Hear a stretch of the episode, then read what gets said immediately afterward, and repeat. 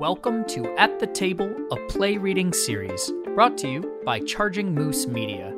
In this episode, we're chatting with the cast of The Very Furious Kugel by Claire Bierman. Enjoy! How was the play, everyone? Is that a good What intro? a great play! For you listeners at home, we record the interview first, but we don't release it that way. And uh, this is how we ease into that confusing idiosyncrasy. We kill it.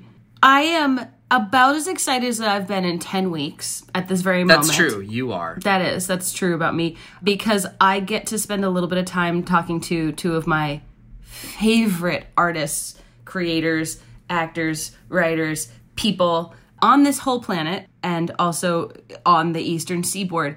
So thrilled to be talking to our two performers today, Michael Kostroff and Sherry Edelen. Michael Kostroff, thanks so much for coming in. Can you tell everyone who you are? I'm Michael Kostroff. You did great. Okay. That was fantastic. I'm glad. I, yeah. I don't know what else. To, what, what do you want me to tell you? Where are so where are you right Oh, now? I'm in the loft of my brownstone on the Upper West Side of New York City, and I'm here because it's the quietest part of my apartment. It's also the warmest, which is why I'm wearing shorts and a linen shirt. Y- you wore your your tropical loungewear just for us today. Absolutely, I'm trying to bring it back. That's thrilling. What do you want to know about me? Like, do I need to recite credits? Yes, I, I want to. No, don't please don't recite credits. Please don't recite credits. Good. If you do, you mind if I tell the folks at home about how you've participated in my quarantine? As long as I don't have to list my own credits, I'm happy. Great. Michael Kostroff is one of the funniest humans I know. Actually, that's the through line of the two people that we're talking about. Two of the funniest performers working today, and I have been lucky enough to get to work with both of them. Michael Kostroff, you have seen his wonderful work on so many of your favorite shows. So Dustin and I have been in quarantine rewatching The West Wing. We watched Plot Against America.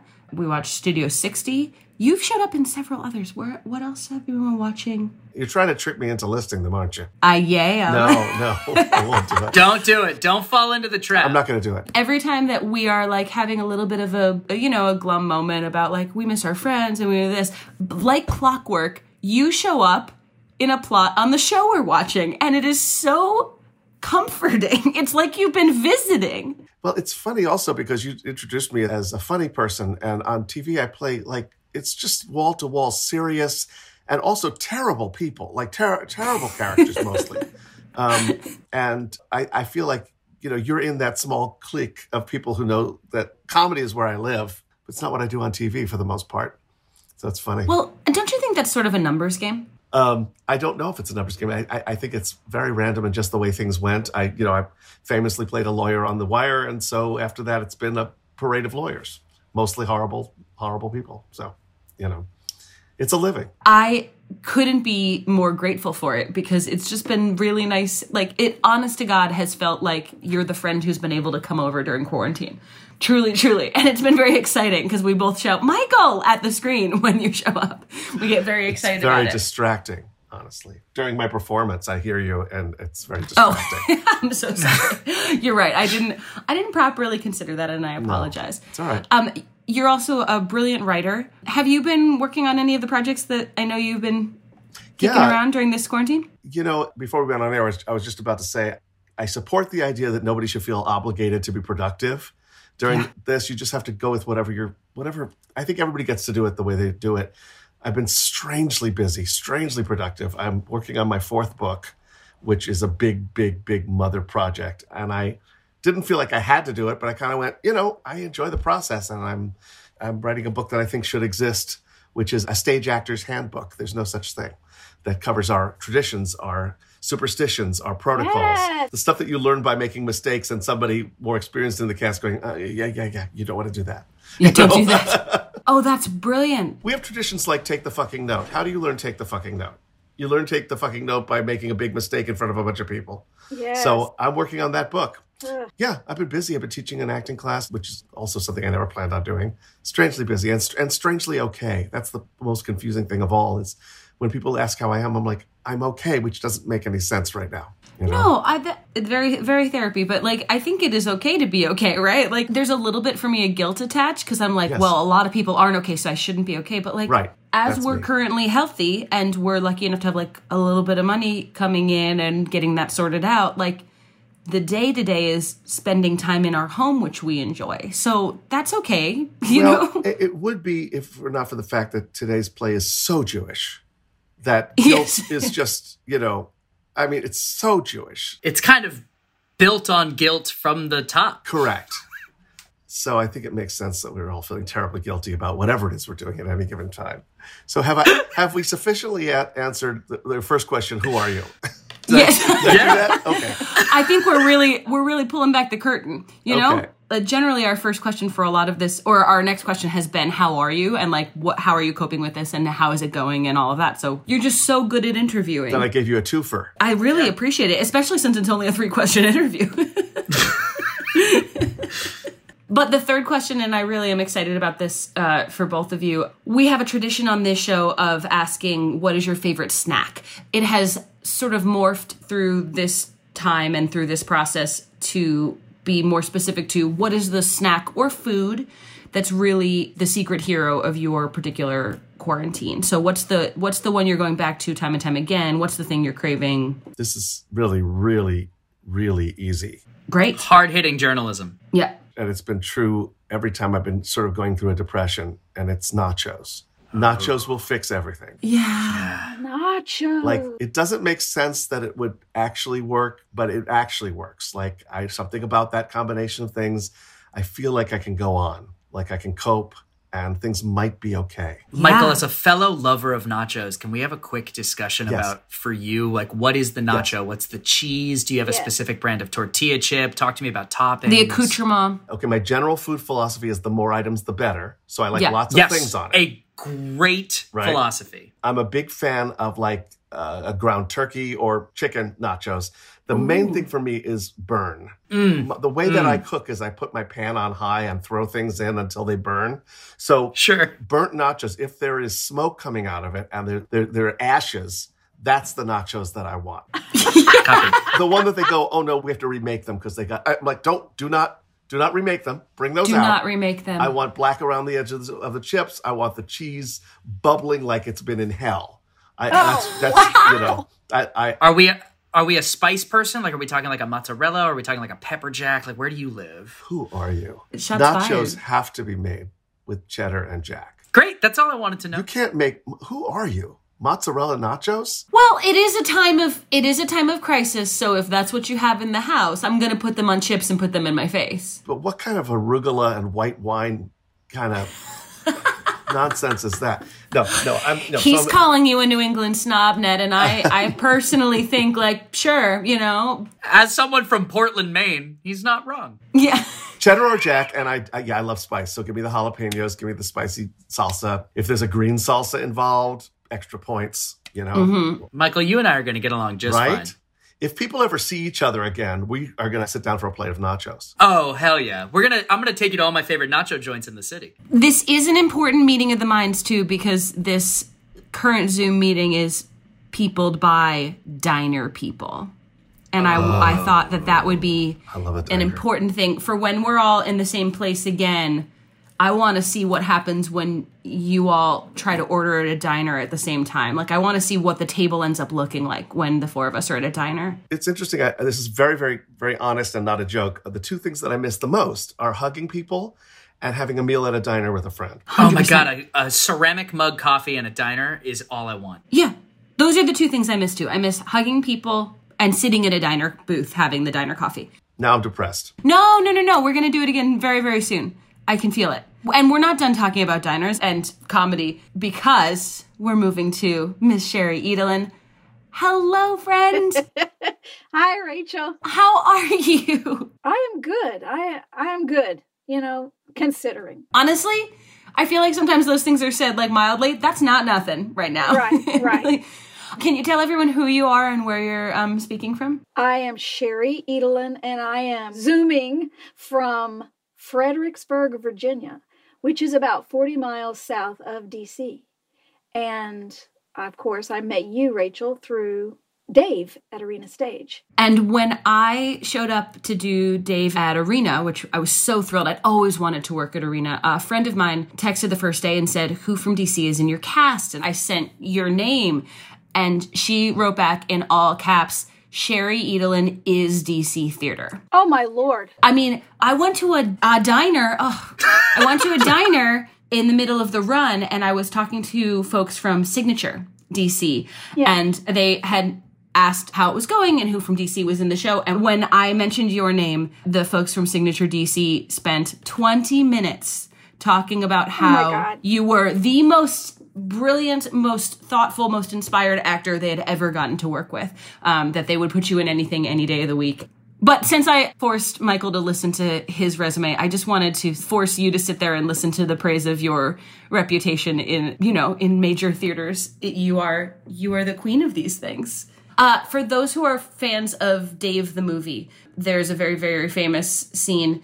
There's a tour guide who brings everybody into the Oval Office, a tour group into the Oval Office, and has this really wonderful comic moment of getting everybody out of the Oval Office with, and we're walking, and we're walking. And uh, we would always have to pause the show for a second because Sherry would get so many laughs that we couldn't move on to the next beat. It was very well written, you know. It was. I mean, comedy depends on that. So for sure. yeah, it was great fun. I'm afraid though that we're we're living through so such worse times than the scandal in that play now. Yeah. So I still think it's a great show and wonderful and but I don't know. We'll see. They're still trying to find a home and etc. But I just don't know, Rachel. It's interesting to me how many shows will all of a sudden, which are currently in development, will suddenly feel like nostalgic pieces. Right. But I do wonder if that won't be a nice thing when Broadway is back up and running, when theater is back up and running. There's almost no way to address what life is like post COVID in theater without making a show about COVID, and they can't all be that. Um, and they shouldn't all be that. God, I hope they're not. Hope not. but we'll need life after COVID in order to write shows that are about other stuff in life after COVID, right? So, in some ways, I wonder if it won't feel like a benefit that we've got comedies, we've got, you know, small, beautiful pieces, we've got lots of different types of theater that's been in development that's all of a sudden going to have this kind of really, this air of nostalgia about it Right. that's going to feel like it's from a different timeline. even going back and watching West Wing, Michael, you know, it, it almost makes me cry to see it because it's Yeah. like, oh, it feels so, um, It's nostalgic. I mean, yeah, almost childlike in a way. can I have, can I stick in a question? Sure. Please. Sherry, I need to know what what is the room that you're in because it looks like your your walls and ceiling are carpeted. Is that true? Right. My husband built a sound, little sound booth down here because Ah, he's going to try to do books on tape. I'm in the basement of our house and he's working on doing, you know, we're all looking for different things to do. So he built this and I'm actually the first person to come in here and actually do something. Mm, I'm glad we could test this market. Sherry's husband, Yeah. Tom, also a brilliant actor who saved the day. We had one of those crazy theater emergencies uh, that Tom wonderfully came in and saved the day. The the brilliant Doug Sills had an emergency appendectomy right before previews for Dave. wow. Right. That's right. His understudy, um, the brilliant Jared Bradshaw, learned the part and went on, and we were short one in the ensemble, and Sherry's husband Tom learned the whole show in what a day and a half, two days. It it was wild, and then Doug Sills was wonderfully okay and very healthy and came back to the show, but it was. It was one of those things that you hear about happening, and it was like, Yeah. wow, we're really doing Yeah. this. We're really all going to be on stage in front of people. It was extraordinary. It was good time. Yeah, we're gonna do it again. Not that part. Doug Sills only had one appendix. As far as we know. Yeah, as yeah, far yeah, as we know. I was gonna say, Rachel, that um, we live further down from DC because Tom grew up here, and this house was gifted to him years and years ago. Oh, wonderful. But because I'm isolated here, I'm used to being isolated. So Sure. that part of the whole um, virus scene has not really affected me much. I don't find myself missing folks because we've been busy with all the things that we have to do on this property. Sure. But I do miss, I do just like you, I do miss having meals with other people other than Tom. Yeah. No offense to him, but it's just like, oh, God. No, he's great. Yeah, yeah. I love Dustin with all my heart, but I miss meals with other people. I do. We've been trying to FaceTime with folks while they're eating or have cocktail hour with folks while they're just to stay in touch with folks. How, how do you find yourself coping is wrong, I know, but addressing kind of the day to day right now? Right. We're just trying to do all the things in and around the house that we never get to do because we've we're always so busy. So in some ways that's a gift. So we're trying to just embrace that. Like I say, I've been cooking and cleaning and quilting and gardening and bush hogging and Gonna stop you there. What's the last thing? bush hog. You're on a tractor and it's a very large mower on the back of a tractor that can go through like high brush. And this time of year, when you're out there for the first time of the season, the brush is high. So you put the bush hog on the back of the tractor instead of the That sounds so fun. Tom's amazing. When I watch him do all this farm stuff, I'm like, you never cease to amaze me. How you know how to do You just this. air quoted farm stuff, I but I know. want to point out that it it That's is farm farm stuff. stuff. It and. The air quotes don't quite make well, any I didn't know here, how Sherry. to how to use separate that from me, you know, because I'm the one that's not, you know, so familiar with the farm life. Maybe in this new world order, you're a farmer, Sherry. Like maybe that's Maybe so. another mantle that you can don, you know? Maybe your farmer is part of your multi hyphenate, you know? I do it a good day on the bush hog because you get a lot of thinking done out there. Yeah, I'm sure. gonna use this word incorrectly all the time because it's really good to say. What bush hog or farm stuff? Or, Yeah. or- Bush, bush hog. It's bush hog. oh Lord. and I could talk about bush hogging all day, but is there a food, a snack, a meal that you find yourself going to all the time during all of this, craving, making, thinking about? Well, there's actually two things. I'm not a big drinker just because it always hits me hard and fast. So my husband's learned how to make very light drinks for me. So I have actually been drinking more than I have in my life. And margaritas are the drink. Yeah. Oh yeah, and it goes with nachos. It does. It does, It does, does go with go nachos. with nachos. but unfortunately, I've been eating it with laughing cow cheese. And I'm sorry. Don't you ever apologize for laughing cow cheese. Yeah, as long as you don't put it on nachos, Michael's fine with it. Uh, it's just on a cracker or on a chip or a multigrain Fine. chip or something. Or or in my Oh. hands with no dressing. I, Right. I've, I've just checked. That's totally admissible. That's totally Yeah, okay. yeah, yeah, yeah. As long as it's Mhm, you checked with the judges. If it's if it's not laughing cow nachos, we don't uh, take up arms. Just Yeah. You can put laughing cow on a nacho? Wait, no, I didn't say that. Oh, You heard it from Michael Costa No, first, no. Folks. I've heard it melts well, like in mac and cheese. I heard it does, like emulsify. I have found during the course of the last 10 weeks that if you are dedicated enough, lots of things can emulsify well for mac and cheese. Just a matter of time. Yeah.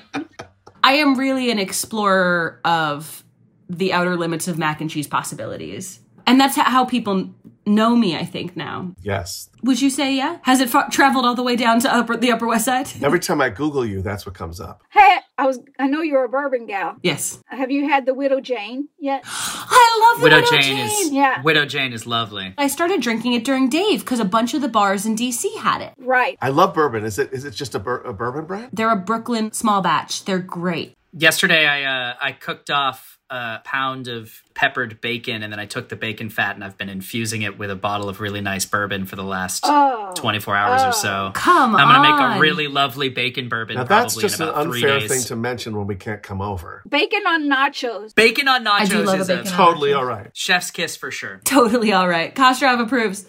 Ned, would you say that that's your big food find of the week? Is the bacon infused? No, my food find this week, I actually, so I said this to Sherry and Michael before we started recording. Uh, but, you know, as we talked about in previous episodes, uh, you and I both have sourdough starters at this point, We. And um, we have taken to making sourdough waffles for breakfast. Oh. And those waffles are delightful. They're also easy. Once you have the They're starter, there's so like nothing in them. Damn simple. Uh, I had them for breakfast today. I'll probably have them for breakfast tomorrow. My gut hates me, and I love me, and it's fantastic. This is fantastic. This is Rachel, what about you? What's what's your food find snack of the of the last week? So this past week was uh my partner Dustin's and my seventh anniversary, and he knows one of the things that I have been saddest about is New York is many things to me. But the top two are people and food, right? Those are the things that make it so worthwhile to live here, I think, because there are plenty of reasons we know that it is a little bit of a pain in the ass to live here. It's a disaster to live here. But but people and food for me make it uh, like a no brainer of a, of a thing, and it's been hard without them. So we did two things. We haven't been leaving the house very much because we're very close to a hospital. It's very busy in our area, um, but we put masks on and full layers and everything for maybe the fourth time since we got in this quarantine. And we walked down about a mile and a half. Uh, we found a bagel place that was doing lox, capers, onions, you know, everything bagels. So we did bagel sandwiches for the first time in two months, and it was awesome. And then that night, he knows that the place I miss the most kind of emblematically of New York right now is a institution down in the East Village called Veselka, which is a very old 24-hour Ukrainian diner. So it's got a big diner menu, but it also has the cakes and the pies, and it also has pierogies 24 hours a day. That's their big oh. thing is borscht and pierogies and kasha and oh, it's the greatest. So Dustin got a grocery delivery and figured out how to make pierogies and we made them on our anniversary. And it was Awesome. awesome. So good. What do you say, friends? You uh, Ned can cut this part out, but let's. Uh, you guys wanna... let's read You've been listening to At the Table, a play reading series, produced by Charging Moose Media. We are hosted by Rachel Flynn and Ned Donovan. Our artistic director and senior producer is Rachel Flynn. Editor is Ned Donovan. Associate producer is Megan Bagala. Music by Marcus Thorne Bagala. Thanks to our cast, Michael Kostroff and Sherry Edelen. To learn more about them, visit our website at chargingmoosemedia.com slash at the table podcast. Be sure to listen to our full playwright interview episode releasing next week. You can find us on social media at At the Table Plays. Please connect with us. See you next time.